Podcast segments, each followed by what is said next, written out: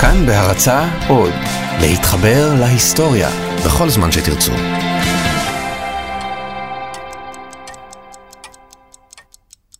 ז'אן אוז'ן רובר חזר הביתה והניח את החבילה הארוזה מולו. הוא בדיוק חזר מחנות הספרים, שם הוא קנה, בכסף שחסך הרבה זמן, את שני כרכיו של הספר הטוב ביותר שהיה קיים בזמנו על שעונים. בכל זאת, ז'אן אוז'ן שלנו היה שען מתמחה, והשנה הייתה מתישהו בשנות ה-20 של המאה ה-19. הוא ניגש אל האריזה ופתח אותה, והוקוס פוקוס, הספרים לא היו שם. במקומם שכבו מולו שני כרכיו של הספר שעשועים מדעיים. במילים אחרות, הוא קיבל שני ספרי קסמים.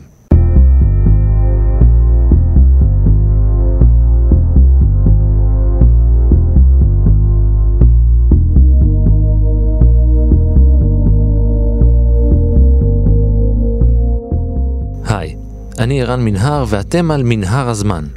מדי פרק אנחנו מספרים לכם על מקרה שקרה בעבר מזווית שכנראה עוד לא הכרתם. הפעם אני צריך מתנדב מהקהל, כי הפעם אתם מוזמנים לשמוע את סיפורו של הקוסם המודרני הראשון בהיסטוריה ואזרח הרפובליקה הצרפתית החדשה שיצא לכשף את השבטים הערבים.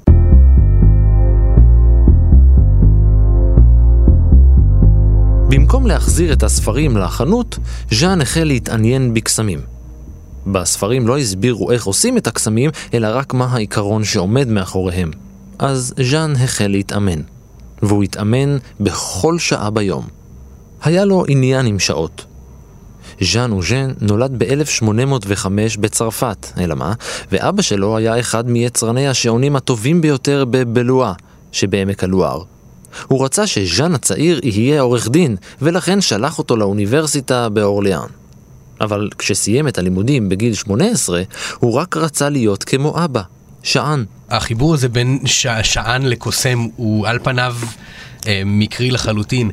זהו הקוסם גידי לבנה. אבל איך שהיו מכינים שעונים באותה תקופה, היה, היו המון הגבלות לקסמים. גם בשעון אה, יש לך את האפקט, את מה שעל פני השטח, את השעה, הוא מראה לך מה השעה. אבל מאחורי הקלעים יש עוד עולם שלם של גלגלי שיניים שמסתובבים ומניעים אחד את השני, וכל חלק מזה צריך להכין ביד בנפרד, וזה לוקח שעות על גבי שעות. אה, ואם אתה עושה טעות אחת קטנה, כל הקונסטרוקציה הזאת קורסת והיא כבר לא עובדת. אה, אותו דבר בקסמים, יש לך על פני השטח את האפקט, את מה שהקוסם אה, רוצה להראות לקהל, ומתחת לפני השטח יש עוד עולם שלם של שיטות ושעות של אימונים ולמידה ומחקר, ואם אתה עושה דבר אחד לא נכון בתוך כל התהליך הזה, שיטה אחת, פיפס אחד קטן, לא במקום, כל הקסם קורס והוא כבר, האשליה נשברת. אז, אז אני חושב שדווקא הפדנטיות ש, שיש בעולם השענים תורגם בצורה ממש ממש יעילה לקסמים של רובר רודן. ז'אן הפך מתמחה בחנות השעונים של בן דוד שלו. במסגרת העבודה הזו, יצא לחנות הספרים לקנות את הכרכים על ייצור שעונים. ז'אן הוקסם מאותה טעות ספרותית. הוא התחיל להתעניין בכל מה שקשור בקסמים, אבל הספרים לא ממש עזרו לו ללמוד עוד. מה הוא עשה? הוא שילם עשרה פרנק לבחור שהיה מומחה לטיפול בכפות הרגליים כדי שילמד אותו קצת קסמים. בזמנו הפנוי המטפל היה עוסק בבידור, הוא היה מופיע במסיבות, הוא היה עושה טריקים זולים. הוא לימד את ז'אן זריזות ידיים, לעשות ג'אגלינג, ללהטט, ולפתח את הקואורדינציה בין הידיים והעיניים. מכירים את הטריק עם הכוסות והכדור שצריך לנחש מתחת לאיזה כוס נמצא הכדור? הוא לימד אותו גם את זה. כדי להבין איך הוא הגיע למצב הזה, צריך להבין איזה ספרים בדיוק אה, הוא קנה. הוא בא והוא חיפש אה, ספרים על, על שענות, והוא קיבל ספר שבכל המקומות מתארים אותו כקסם קסמים, שלא ממש הסבירו בו קסמים. אז מה כן הסבירו בו?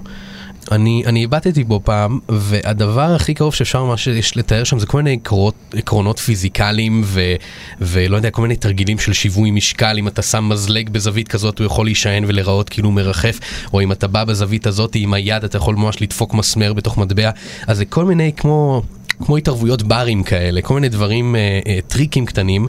שלא היה להם שום קשר לקסמים או לפרזנטציה, זה היה באמת, כאילו רק באמת, כמו שקוראים לספר, השתעשות מדעית. באמת הקוסם הראשון שהוא הגיע אליו זה מישהו בשם מאוס, אה, אין עליו יותר מדי מידע. מה שהוא לימד אותו זה לא אה, אה, המהירות של היד. הוא לימד אותו כמה דברים. דבר ראשון הוא לימד אותו קצת ג'אגלינג.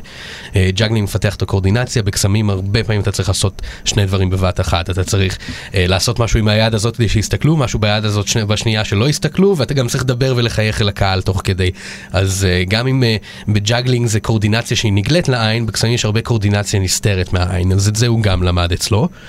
אמ, וזריזות ידיים, אמ, זריזות ידיים בניגוד למה שהרבה אנשים חושבים, זה לא אצבעות שזזות בצורה כל כך מהירה שהעין האנושית לא יכולה לראות. בעברית שמתרגמים את זה ככה, זה קצת מטעה. זריזות ידיים זה שילוב של כמה טכניקות, מעט מאוד מהן כוללות זריזות אמיתית של האצבעות, הרבה מהן כוללות אה, הסחת תשומת לב. תסתכל לכאן, ובזמן שאתה מסתכל לכאן, אני עושה כאן במקום אחר. אה, גם הסחת תשומת לב זה לא עיתוי נכון, זה יותר הכוונת תשומת לב, כי אה, אתה רוצה לכוון את הצופה שיצפה בדבר הנכון, הקסם, הדבר המדהים, כי אם הוא יצפה בדבר הלא נכון, השיטה, הוא לא יחווה את הקסם. אז... אמ, אני מניח שזריזות ידיים זה ההבנה הפסיכולוגית הזאת שיש, שיש אה, שני מציאויות. מה שהקוסם חווה, את השיטה, משהו שהוא נסתר מהעין, ואת האפקט, מה שהצופה חווה. אז כל הדברים האלה יכולים להיכנס תחת ההגדרה של זריזות ידיים. זה, זה, זה הרבה יותר ממה ש... זה פשוט אה, תבחר קלף וזהו. אז ז'אן התאמן, והתאמן, והתאמן, והתאמן. אני מניח שבזמנו היה להם הרבה יותר קשה להתאמן ממה שהיום. אמ, שיטה נפוצה היום להתאמן היא להקליט את עצמך בווידאו ולצפות.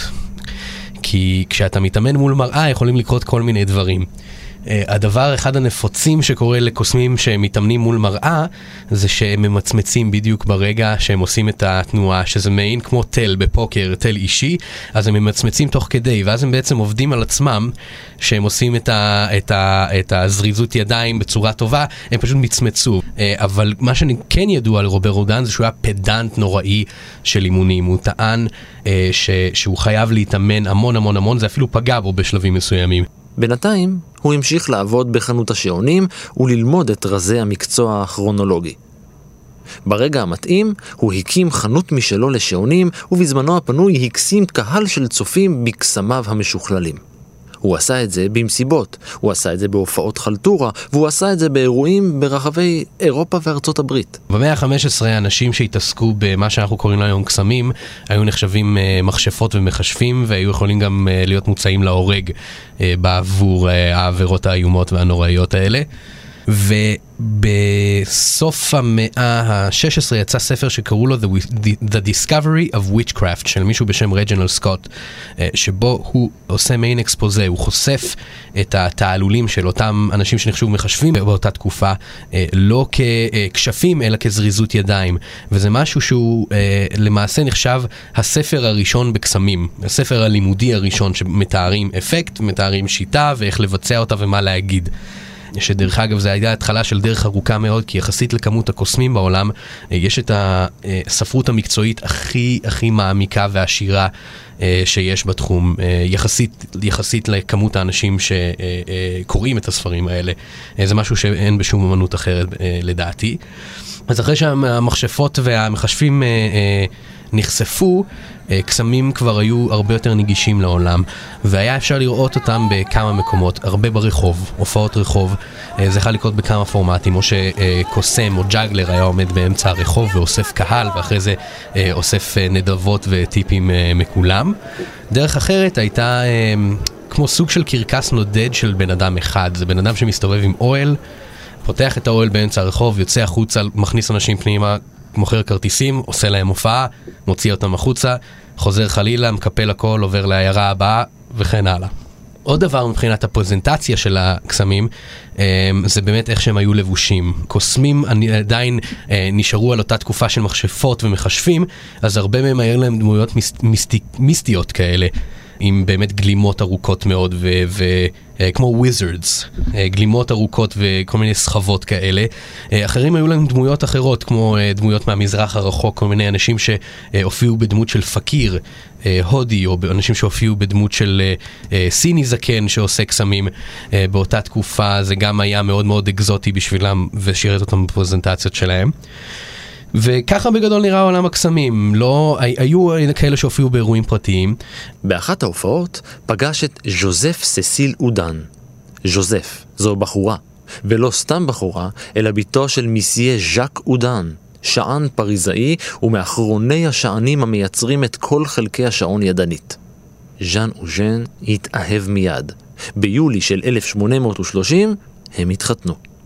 בצעד יחסית חריג ומתקדם, צירף ז'אן את שם משפחתה לשלו, והוא הפך לז'אן אוז'ן רובר אודן.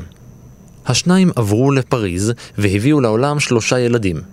בינתיים, כשהוא עובד בחנות של חמיב, אודן הצעיר המשיך להתאמן בקסמים שלמד, והנה עוד טעות קוסמית. ממש במקרה הוא צעד יום אחד לחנות של אדון פפרוז'ול. זו הייתה חנות קסמים. שם הוא התחבר עם קוסמים נוספים. הוא נחשף לקהילה.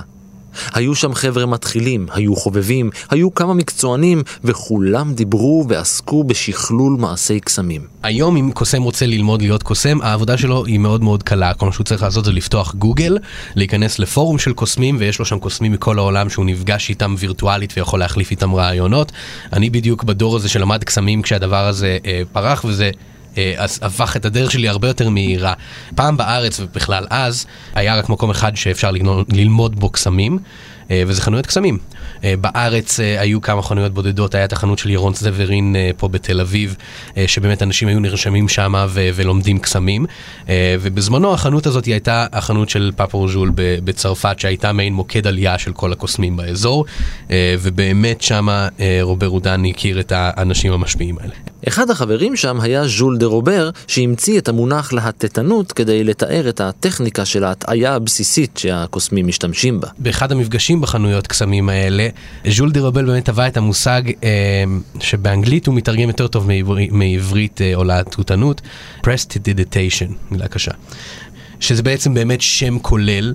אה, הביט... המשמעות המילולית של זה בצרפתית גם מאוד דומה לזריזות ידיים, בגלל זה זה יתרגם ככה לעברית. אה, בהקשר למה שאמרתי מקודם. רובר אודן למד לשכלל את קסמיו עוד יותר. וכיוון שעסק בייצור חלקים מכניים קטנים, הוא בנה לעצמו גאדג'טים מהפכניים למופעים. למשל, מכשיר שמבצע אוטומטית את הטריק של הכוסות והכדור. או ציפור מכנית שיכולה לשיר. ההמצאה המפורסמת ביותר שלו, שהוצגה גם בפני המלך לואי פיליפ, הייתה דמות שיכולה לכתוב ולצייר.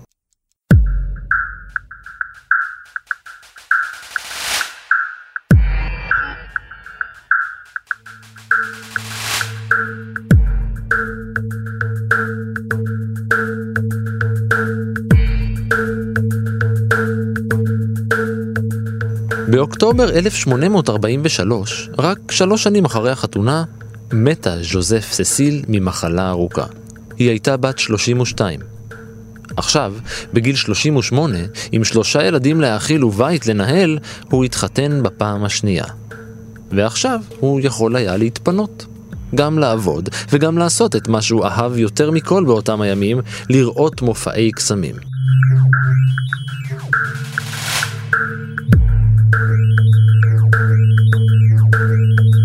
רובר רודן חלם להקים תיאטרון משלו, מקום שבו הוא יוכל להעלות מופעים משלו.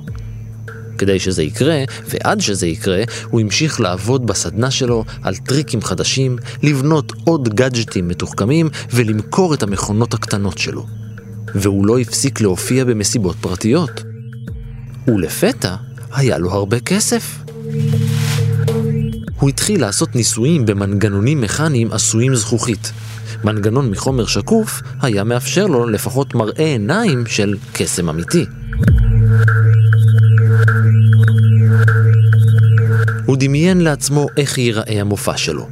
במה מהודרת כמו בטרקלינים בהם הופיע בתשלום, והוא עצמו לבוש בבגדי ערב סתורים ומכובדים, טוקסידו, כפפות לבנות, מגבעת. הוא לקח את הקסמים והוא התאים אותם לתקופה המודרנית. והוא גם התלבש בהתאם, הוא התלבש בבגדי ערב, פעם ראשונה קוסם בדמות של בן אדם רגיל, אמ, שדרך אגב, אמנם אה, זה היה רלוונטי מאוד לתקופה, אה, אז הוא היה לבוש בחליפת ערב עם פרק אה, וכובע צילינדר.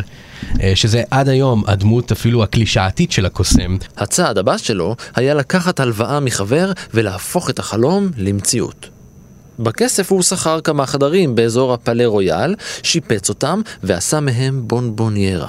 הוא תלה נברשות מה נברשות? שנדלירים.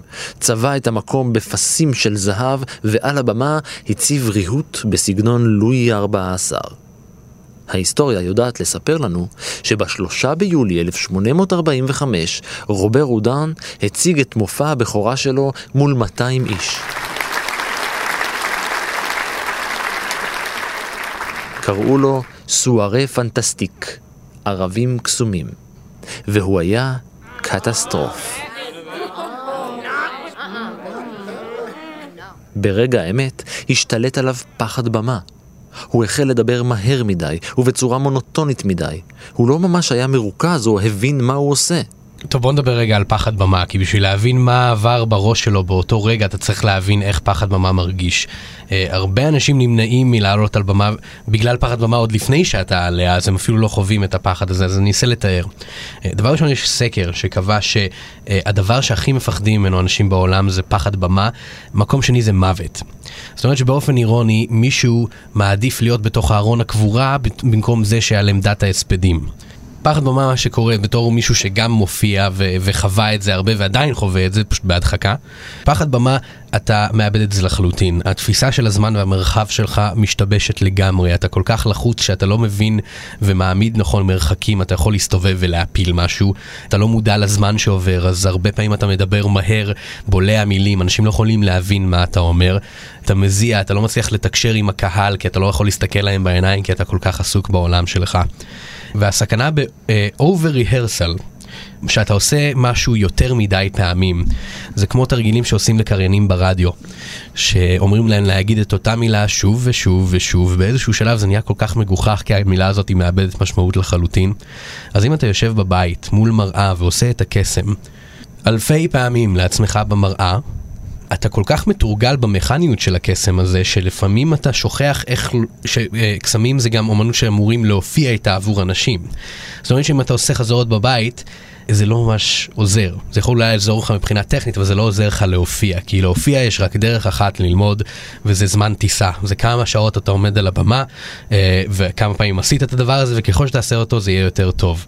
אז אני חושב שמה שהוא חווה שם זה מיני התקף חרדה אה, ו- ופחד במה, ובאמת אומרים שהוא היה כל כך מונוטוני ומלמל דברים ו- ועשה דברים כל כך מהר, שאנשים לא רק שלא הבינו מה הוא אומר, הם לא הבינו את הקסמים, הם לא הבינו מה הם רואים. יש אה, קוסם מפורסם שקוראים לו די ורנון, שהוא אמר פעם שקסמים הם לא בלבול. זאת אומרת שאם הקהל לא ראה את השיטה, אבל הוא גם לא הבין על מה אתה מדבר, הוא לא חווה פה שום דבר, הוא חווה פה, הוא חווה פה בלבול. אז המופע הזה היה התרסקות, כמו שאומרים במונחים של אה, סטנדאפיסטים. הוא באמת בא להרים ידיים ולוותר על הכל. אמ, והוא היה מובס לחלוטין, ואיזה חבר זרק לו איזה הערה עוקצנית על זה שזה בכלל היה רעיון מטופש. אוללה, לא אומרים דבר כזה לרובר רודן. הוא התמלא בכוחות מחודשים, הרים מחדש את המופע, והחליט לבצע אותו באופן רצוף ולטווח ארוך. הוא הלך והתמלא בביטחון עצמי, התמקצע ממופע למופע, והביקורות המהללות לא איחרו לבוא. כתבו עליו שהוא משתווה לקוסמים הגדולים שפעלו לפניו, כמו ברטולומיאו בוסקו. הוא באותה תקופה היה קוסם איטלקי. למעשה הקסם שהקוסמים מכירים אותו בזכותו זה קסם אחד, הכוסות והכדורים. שזה מין קסם שחוזר בכל תקופה, הוא קיים שם מההתחלה. הבדיחה היא ש, שזה הקסם הכי עתיק בעולם עם הבדיחות הכי עתיקות בעולם. ובאמת יש אפילו תיעודים של הקסם הזה עד לרמה של מצרים העתיקה. עכשיו, הקסם הסטנדרטי הוא, אה, יש כדור, יש לי כוס, אני מכסה את הכדור, מרים את הכוס, אין כדור. זה הדרך הכי פשוטה לעשות את הקסם הזה, וכל אומן בתקופה שלו לקח את הקסם הזה והציג את זה בדרך שלו. ואומרים שהדרך שבוסקו הציג את הקסם הזה היא הייתה מדהימה, ויש תיאור שלו מאוד מאוד קצר בממואר של רובר רודן. יודעים על הקסם הזה שהוא בדרך כלל היו עושים אותו עם אה, שלוש כוסות, הוא היה עושה אותו עם חמש כוסות בכל מיני גדלים, והכדור היה נעלם מכוס אחת, מופיע בכוס אחרת, ואחרי זה הוא היה אה, אה, מרים את הכוסות והיו שם כדורים ענקיים שלא היה, אה, אה, לא ברור מאיפה הם באו, זה לא מהשולחן או משהו כזה. אפילו יש uh, uh, כל מיני עדויות שהוא היה מוציא משם חיות, אפרוחים קטנים. זה גם אחת הביקורות עליו בעולם הקסמים, uh, שחלק מהשיטות בקסמים שלו הצריכו אותו להרוג חיות תוך כדי המופע. אז uh, המופע שלו לא היה כל כך טבעוני. עם זאת הוא היה נחשב מאוד, עד היום כאילו בחנויות קסמים, אם אתה מבקש את הבוסקו קאפס, אז אתה יכול לקבל כוסות כאלה גדולות של פעם. היום אה, עושים את זה, חזרו חזרה לעשות את זה רק עם שלוש כוסות, אבל יש לזה עוד כמה שכלולים, אפילו אני הופעתי עם הקסם הזה באיזשהו שלב בתחום שלי. ועדיין, עם כל ההצלחה, מעט מאוד אנשים באו לראות את מופע המכניקה והטריקים שלו. החובות הלכו ותפחו, והוא נאלץ למכור שלוש דירות שקיבל בירושה מאימא שלו. בשנה השנייה לפעילות שלו, הוא הכניס למופע קסם חדש, שדי מהר הפך להיות פופולרי במיוחד. קראו לו מבט שני, ואנשים נהרו אל התיאטרון כדי לראות אותו, אותו ואת כל המופע. מה זה הטריק הזה? זוכרים את אורן הקטן? זה המקור. מופע של קריאת מחשבות בין שני אנשים. רובר רודן עובר בין אנשים בקהל שמחזיקים חפצים שונים ומבקש מהבן שלו, שנמצא על הבמה בעיניים מכוסות, לנחש מהם החפצים. כשאנשים הפכו ספקנים וטענו כי מדובר בקוד שעובר בין השניים, שינה רובר רודן את השיטה, ובמקום מילים הוא היה מצלצל בפעמון. זה השתיק את הספקנים. הוא אפילו המשיך והפסיק להשתמש בפעמון, והבן שלו המשיך וזיהה את הפריטים השונים. תפיסת העולם שלו בנוגע להופעת קסמים מכתיבה בעצם את המופעים הללו עד היום. קסם מפתיע, שמוביל לקסם מפתיע עוד יותר, שמוביל לקסם מפתיע עוד יותר, שמוביל... הבנתם. והקסמים של רובר רודן הפכו לקלאסיקות. בין הקסמים הזכורים שלו היה את טריק הריחוף, שהופיע כמעט 150 שנה אחר כך אצל חכם מימון של הגשש החיוור. זה האיש. חכם מימון! חכם מימון! אני חושב שהריחוף שלו, ריחוף האתר הוא קרא לו, הוא אחד הדברים שהוא עתק הכי הרבה um, עד היום. עד היום אתה יכול לראות אותו, פשוט לא יודע שאתה רואה אותו, אז אני אספר לך מה זה. Um, ריחוף היתר היה כזה דבר, הוא היה מעלה את הבן שלו לבמה, הוא היה משעין אותו על איזה uh, שני מוטות כאלה, והוא היה uh, מסביר לקהל שהוא הולך להכניס אותו לאיזשהו טראנס, והוא היה פותח בקבוקון אתר, אמ, ונותן לו אה, להריח, וריח של אתר היה מתפזר באולם וכולם היו מכסים את האף, ובעודו הילד שלו שוכב שם מסומם לחלוטין, אה, הוא פשוט אה, מסיר מוט אחד ומראה שהוא התקשה ומרחף. והתאזן על מוט אחד, שזה דרך אגב עיקרון שהגיע מכל האשליות האופטיות והטריקים של הברים שהוא ראה בספר שהוא קיבל בטעות מה-scientific discoveries. אם יצא לך להיות בחו"ל או אפילו בארץ, בכל מקום אה, מתויר, יש אה, אנשים שהם פסלים חיים. אני יושבים ומרחפים באוויר כשכל מה שיש להם ביד זה מטה. זאת בדיוק אותה אילוזיה אה, שרובר רודן עשה. ואת קסם עץ התפוז המופלא. על שולחן, על הבמה, היו ביצה, לימון ותפוז. אז ירד הקוסם מהבמה אל הקהל וביקש מאחת הצופות ממחטה. הוא כיווץ אותה לכדור, ואז העלים אותה בין ידיו. הוא הודיע כי הממחטה עברה אל תוך הביצה. כל הצופים היו בטוחים שעכשיו הוא יפתח את הביצה, אבל כפי שכבר הבנו, ההפתעה הובילה להפתעה גדולה יותר. רובר רודן לקח את הביצה ושוב כיווץ אותה בין ידיו עד שנעלמה. הוא הבהיר לקהל שהביצה עברה אל תוך הלימון. ואז הוא עשה את אותו הדבר עם הלימון, ואמר שהוא עבר לתוך התפוז. הוא לקח את התפוז והעלים אותו עד שכל מה שנותר זה אבקה לבנה. את האבקה הוא הכניס לתוך כלי כסוף, הוסיף אלכוהול והצית את הכל. אז הוכנס אל הבמה ארגז שבתוכו נטוע עץ תפוזים קטן. הוא היה ערום מפרחים או תפוזים. רובר רודן הניח את הכלי הבוער מתחת לעץ, וההפתעה פרחה. העלים הנצו ופרחים כתומים נפתחו על הענפים. הדבר היפהפה בקסם הזה אה, מגיע עכשיו, שזה הקונסטרוקציה של עץ התפוז, שפה המיומנות שלו גם בפרזנטציה של הקסמים וגם המיומנות הטכנולוגית שלו בתור שען נפגשות ל masterpiece שעד היום אה, יש הרבה גרסאות שלו, אני גם מדבר על הגרסאות המודרניות. אז נופף הקוסם בשרביט שלו, והפרחים פינו את מקומם לתפוזים. ממש תפוזים. מה שהיה קורה זה שהיה לו פשוט מערכת שלמה של גלגלי שיניים שהיו מזיזים עלים ואני אומר זה מזיזים עלים אבל בסופו של דבר מה שזה היה יוצא זה יוצר אשליה שמתוך העלים נפתחים ופורחים פרחים לבנים אה, והפרחים האלה ברגע שהוא היה מעביר את המטה היו נפתחים ובאמת יוצאים תפוזים. הוא כתף אותם וזרק אל הקהל כדי שהאנשים שם ירגישו שמדובר בתפוזים אמיתיים. כשנותר בידו תפוז אחד אחרון, הוא נופף שוב בשרביט, והתפוז נבקע לארבעה חלקים. מאחורי העץ הגיחו שני פרפרים מכניים ששלפו מתוך התפוז משהו לבן. זה פרפרים מכניים, זה גלגלי שיניים קטנטנים שמסתובבים על קפיץ שנראים כמו פרפר. כל הדבר הזה שתיארתי עכשיו אין פה שום דבר אלקטרוני, זה הכל גלגלי שיניים שזה פסיכי לחלוטין. כשפרסו אותו, גילה הקהל את הממחטה של הגברת מהקהל. ראיתם את הקסם הזה בסרט אומן האשליות. הוא רצה להביא מטאפורה של החיים. הוא, כי בעצם זה שהוא יכול לגרום לעץ ל- להניב פירות זה כוח של חיים. וזה המסר שהוא רצה להעביר. עם השנים האלה כל המסרים האלה התפוררו לחלוטין וכל מה שנשאר זה ה-look and feel ולכן נולדה הקלישאה. זאת אומרת שאתה יכול עדיין היום לראות קוסמים מסתובבים עם פרק וכובע צילינדר. אה, אם הם רק היו יודעים שהסיבה שהוא הסתובב ככה זה כי זה, הוא רצה להיראות כאילו הכל רגיל, הם לא היו מסתובבים עם זה. אם רובר אודן היה מופיע היום, הוא כנראה היה מופיע עם ג'ינס צמוד יפה, עם חולצה מכופתרת אה, אה, ואולי איזה ז'קט יפה. הוא היה מתלבש כמו שאנשים מתלבשים היום. לכן זה דבילי לחלוטין שיש את הקלישאה של הקוסם עם הפרק והכובע צילינדר. אה, אותו דבר עם, עם התפוז, במקום להפוך מאלגוריה לח, לחיים, או ליכולת לתת חיים, אנשים היום מופיעים עם קסם נורא פשוט, לוקחים למישהו שטר, שורפים לו אותו, מופיע בתוך תפוז. למה תפוז? ככה תפוז, זה מפתיע, לא? אה, אז אנשים שכחו את המשמעות המקורית של הקסם הזה. אז זה אומר שאם אתה טוב יחקו אותך, אבל אם לא יודעים למה הם מחקים אותך, אין לזה שום משמעות. קסם נוסף נקרא התיבה הקלה והכבדה, והוא הפך את רובר רודן לסופרמן.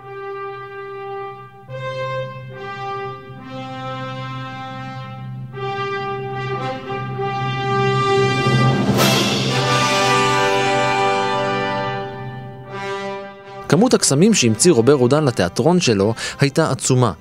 ההמצאה הגדולה ביותר שלו הייתה שימוש בחשמל ואלקטרומגנטיות. הוא הציג בפני הקהל תיבה ממוצעת והודיע כי מצא דרך לאבטח אותה בפני גנבים. הוא ביקש מילד מהקהל להרים את התיבה. כצפוי, הילד הרים את התיבה בלי כל קושי. אז הוא ביקש מאחד המבוגרים להרים אותה. וזה פשוט לא היה מסוגל. אה, וזו הייתה פרזנטציה מאוד קומית שילד יכול וגבר אה, מבוגר לא יכול והוא רץ לזה הרבה, שנ, הרבה שנים. האמת שיש מקרים נדירים באמנות הקסמים שהסוד של הקסם אה, יותר מרשים מהאפקט עצמו. היום זה לא נכון, אבל באותה תקופה זה היה כן נכון, כי הוא בעצם הציג להם את אחד הפלאים הטכנולוגיים הכי גדולים של התקופה, אבל הוא לא יכל לספר להם עליו כי זה היה הסוד של הקסם. מה שהיה זה היה מתחת לבמה המיין אלקטרומגנט, בתוך הקופסה היה עוד איזה משהו ממגנט, וברגע שהוא היה רוצה היה מפעיל את זה הקופסה הייתה ננעלת. זוכרים את הופעת הבכורה שלו? אז תראו איך שגלגל מסתובב. עד ימי המהפכה הצרפתית הפך התיאטרון שלו למקדש, המקדש הרשמי של חובבי הקסמים. הקהל שהגיע למקום התלונן שהוא לא עושה איזה קסם, הוא מגדיל את המקום. אבל כשהמהפכה הגיעה ושלטון הטרור החל, כל התיאטראות בפריז נסגרו. גם של ז'אן שלנו. ולכן הוא יצא לסיבוב הופעות בכל אירופה. הוא אפילו הופיע בפני המלכה ויקטוריה וחזר לצרפת רק אחרי שנה וחצי. אז הוא פתח מחדש את התיאטרון שלו באופן קבוע. הוא מסר אותו לאחיו והמשיך בסיבוב ההופעות שלו במשך עוד שנתיים. הוא כבר עשה לעצמו שם של ממש במערב היבשת, ולכן הוא יצא לגרמניה, ואז שוב לאנגליה, ושוב הופיע מול המלכה. מעבר לכסף של ההופעות שהוא מקבל, יש שני מילים בתחום הזה, המיל, אה, מגדירים אותו שואו ביזנס, יש שואו ויש ביזנס. השואו זה המופע שלו שהוא עבד עליו כל השנים ותק, ושפשף אותו ועבד עליו עד שהכל, מואה, הכל פרפקט, הכל מדהים.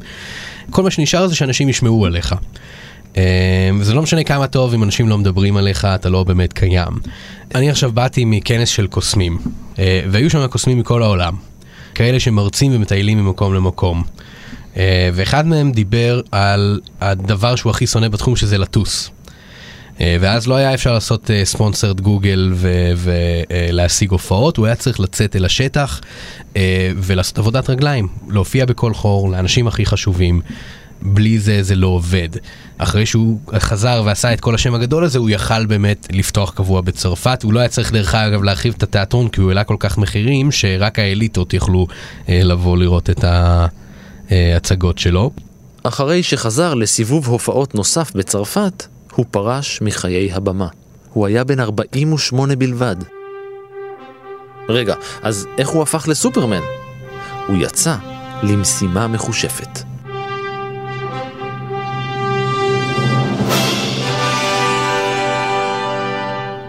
ב-1856 שלטה צרפת באלג'יריה. הכוחות הצרפתים שמרו על חבל הארץ שקט יחסית ופיקחו על פעולות השלטונות המוסלמים. הם לא התירו לאף אחד מאירופה להתיישב במקום. אבל נפוליאון השלישי, לואי נפוליאון, היה מוטרד. אחד השבטים, המרבוטים, נשלטו על ידי מנהיגים שעשו קסמים ואחיזות עיניים. הם קראו למרד בכוחות הצרפתים. נפוליאון לא היה טיפש. הוא הבין מול מה הוא עומד, ולכן הוא שלח את רובר אודן לאלג'יריה, כדי להוכיח למרבוטים שהקסם הצרפתי חזק יותר. אז הקוסם הצרפתי התחיל בהופעה דו-שבועית בתיאטרון בבא זון באלג'יר, ובערבי גאלה מול מנהיגי השבטים. אחד הקסמים שביצע עבורם היה תרגיל התיבה הקלה והכבדה. רק שבמקום קטע קומי, הוא השתמש בו כדי לנטרל את כוחם. הוא הזמין את ראש השבט החזק ביותר לבמה, וביקש ממנו להרים את התיבה. האיש הרים אותה בלי כל קושי. אבל אז הצהיר רובר רודן כי הוא עומד לשאוב את כל כוחו של האיש, הניף את השרביט וקרא קונטומפלי, plus faible qu'un femme, essayez de soulever la boîte. הנה, כעת אתה חלש יותר מאישה, נסה להרים את התיבה. הערבי לא הצליח להזיז את התיבה. הוא ניסה שוב ושוב ולא הצליח. הוא ניסה לפרק את התיבה, אבל רובר אודן תחמן את התיבה, כך שכשהאיש ניסה לפרק אותה, הוא קיבל זץ חשמלי. הוא צרח בבהלה וכאב, עזב את התיבה, ירד מהבמה וברח בריצה אל מחוץ לתיאטרון. במקום להביא ילד שירים את התיבה, הוא הביא, תקשיב, תחזיק חזק, הביא אישה שתרים את התיבה. כי אין, אה, אין כמו אה, קצת, לפזר קצת פטריארכיה בשביל אה, להפחיד אותם שם בשבטים. אז ברגע שאישה יכולה להרים את התיבה ושגבר לא יכול, אז זה באמת הכניס אותם לסטרס כנראה. השבטים הערבים החלו לפחד ממנו, אבל זה עדיין לא היה זה. הוא הוזמן לביתו של אחד ממנהיגי השבטים במדבר, ושם הוא אולץ להסכים להשתתף בתעלול מיוחד. אחד המורדים טען לנשק שלו כדור מסומן, וירה ברובר רודן. אבל במקום למות, הקוסם הגדול הציג לקהל את מה שרצה שיראו. הוא לכד את הקליע בין שיניו. Uh, ברובים של פעם, מה שהיית עושה, uh, לא היו כדורי סרק. היית צריך לשים אבקת שרפה, אתה לוקח את הכדור ועוד איזה חתיכת בד בשביל האטום, אחרי זה אתה לוקח uh, מקל ואתה דוחף הכל uh, פנימה. Uh, ואז כשאתה יורה, האבקת שרפה מתפוצצת והכדור נורה. וכל מה שהוא צריך לעשות זה לשים מגנט קטן בתוך המוט שהוא דוחס את האבקת שרפה איתו. וכשהוא מוציא את המוט הוא מוציא את הכדור, אז כל מה שהם שומעים זה את הפיצוץ של האבקת שרפה, והכדור הוא כבר אצלו ביד כי הוא אה, זה. אה, הקסם הזה משתבש המון המון פעמים באורך ההיסטוריה. אה, אנשים מתו, אה, כל מה שאתה צריך זה שמישהו ייקח איזה כפתור, ישים את זה בפנים, או, או, או מישהו שבלי שאתה שם לב, אה, שם שם כדור שלו, והקסם הזה יכול להשתבש מאוד מאוד מהר. כן, הוא ידוע לשמצה בתחום שלנו. הטריק הנפוץ הזה עשה את הקסם, והשבט הצהיר על נאמנותו לצרפת. הצרפתים הבהירו לאחר מכן לכל השבטים שהתעלולים שביצע רובר אודן היו לא יותר ממיומנות ולהטטנות, ולא קשורים בכישוף. קסמים זה משהו שהוא תלוי תרבות. זאת אומרת שאם אני אבוא ואני אגיד לך עכשיו תבחר קלף, ואני מראה לך קלף אחר, אני עושה bam והוא משתנה לקלף שלך, אז אתה אומר וואלה טריק. אבל בתרבויות מסוימות בעולם, אתה יכול לעשות את אותו דבר ואנשים יסגדו לך. אה, יש אה, קוסם בשם דיוויד בליין, מאוד מאוד מפורסם, והוא עשה קסם מאוד פשוט. אה, ב... הוא לוקח כדורי ספוג, הוא שם ביד של מישהו, אה, הוא פותח ויש שם עוד כדורי ספוג.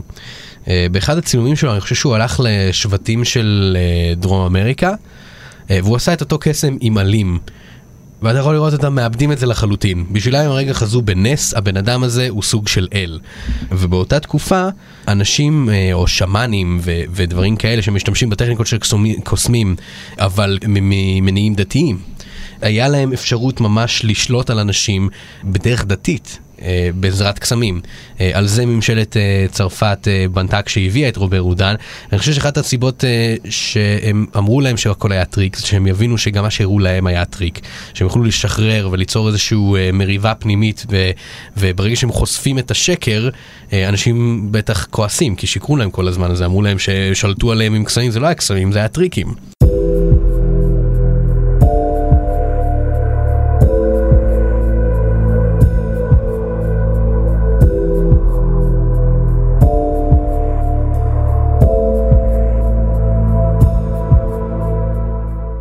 רבות מהמצאותיו של רובר רודן הועתקו בשלמותן על ידי העוזר שלו, לגרנד, שגם נעצר לאחר שייצר ומכר העתקים של הקסמים. חלק גדול מהם התגלגל לידיהם של מתחריו של רובר רודן, והם ביצעו את התרגילים האלה בידיעה שהם גנובים. יש הרבה גנבות בהייטק. כמו שאמרתי, לקסמים יש שני פנים, יש את האפקט, מה שאנשים רואים, יש את השיטה. אתה יכול, יש המון שיטות לבצע את אותו אפקט. אני יכול להראות לך את אותו קסם בעשר שיטות שונות, יראה לך אותו דבר לחלוטין. בגלל שהשיטה היא דבר שנסתר מהקהל, זה דבר שהוא הרבה יותר נסלח, כי זה לא... אם אני אעשה את ההגבלה לסטנדאפיסטים, אם סטנדאפיסט מגיע להופעה של בן אדם אחד, רואה בדיחה שהוא אוהב, מספר אותה בהופעה שלו, גניבה אומנותית לכל דבר. אם קוסם מגיע להופעה של קוסם אחר, והוא אומר בואנה, איך הוא העלים את הדבר הזה מפה, ומפצח את זה, ומבין איך הוא עשה את זה, ואחרי זה עושה את זה בהופעה שלו משהו אחר, אף אחד לעולם לא ידע, כי זה שיטה, אף אחד לא רואה את זה. זה מתחיל להיות בעייתי כשמישהו גונב לך את הקסם, את האפקט. זאת אומרת שזה כבר לא משנה איך הם עובדים. יש הרבה גנבות אה, בתחום שלנו, ויש אה, הרבה דיונים מוסריים על מה זה נחשב גניבה. אם ראיתי מישהו אה, אומר איזה אה, אה, משפט אחד קטן באפקט דומה שאני עושה ואני אמרתי אותו זה גם גניבה. יש המון המון אה, אה, אה, רבדים של גניבה וחוצפה. אתה יכול לקחת ולראות בן אדם עושה את כל הרוטינה ואתה מצלם אותו בצורה סודית וגונב אותה מילה במילה, אז זה גניבה איומה. הבעיה עם גנבות אומנותיות, במיוחד בקסמים, זה שאי אפשר להוציא עליהם פטנט. אין פטנטים על קסמים. אתה יכול להוציא על הטכנולוגיה, אבל לא על, הפ- לא על הפרזנטציה. יש תקדים אחד בתחום הזה שלנו, מאוד מאוד חדש, כאילו מהשנים האחרונות, של טלר, מפן וטלר, שני הקוסמים האמריקאים. יש לו קטע יפהפה, אשליה יפהפייה וחדשנית, שבאמת הרבה משווים אותה לתפוז של אה, רובר רודן. יש לו ורד עם כל מיני עלים, ויש לו מקרן קטן, ויש לו מסך, והוא מקרין את הצל של הוורד. והוא עובר עם סכין וחותך את הצל, וה... עלה נופל, עד שהוא חותך את כל העלים, בסוף את הפרח. אה, וזה אשליה יפהפייה. ואיזה קוסם טורקי, אני חושב, העתיק לו אותה. לא את השיטה, שיטה אחרת, אבל אותה פרזנטציה עם העמדה, עם המקרן, עם הפרח, עם הזה, אם חותכים פה זה נופל שם. על פניו אין לו איך אה, זה, אבל פלר מה שהוא עשה, שהוא היה חכם, הוא עשה פטנט על הכירוגרפיה. על כירוגרפיה וריקוד אפשר. והוא הצליח להוכיח שהוא אכן גנב ממנו, זה משהו תקדימי, ש... איזשהו מקרה היום של גניבה אומנותית בתחום הקסמים, שעד עכשיו לא היה מה לעשות, אבל עכשיו אנשים מתחילים לעשות פטנטים אה, על הכוריאוגרפיה של הקטע. אחרי שחזר לצרפת ממשימתו הלאומית באלג'יריה, חזר רובר רודן גם אל הבמה בפעם האחרונה. הוא הופיע בגרנד תיאטרה במרסיי, ואז פרש סופית אל ביתו, שם ישב לכתוב את זיכרונותיו.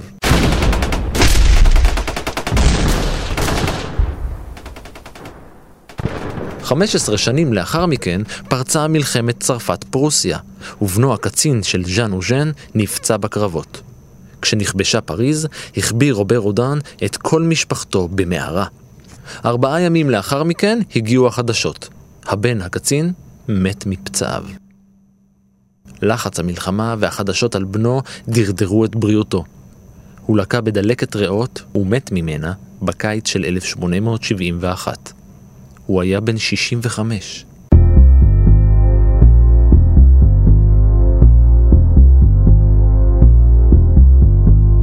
אם השם עודן נשמע לכם מוכר, זה כנראה בגלל קוסם אחר, אריך וייס, ששינה את שמו כמחווה לרובר עודן וקרא לעצמו הארי, הארי הודיני.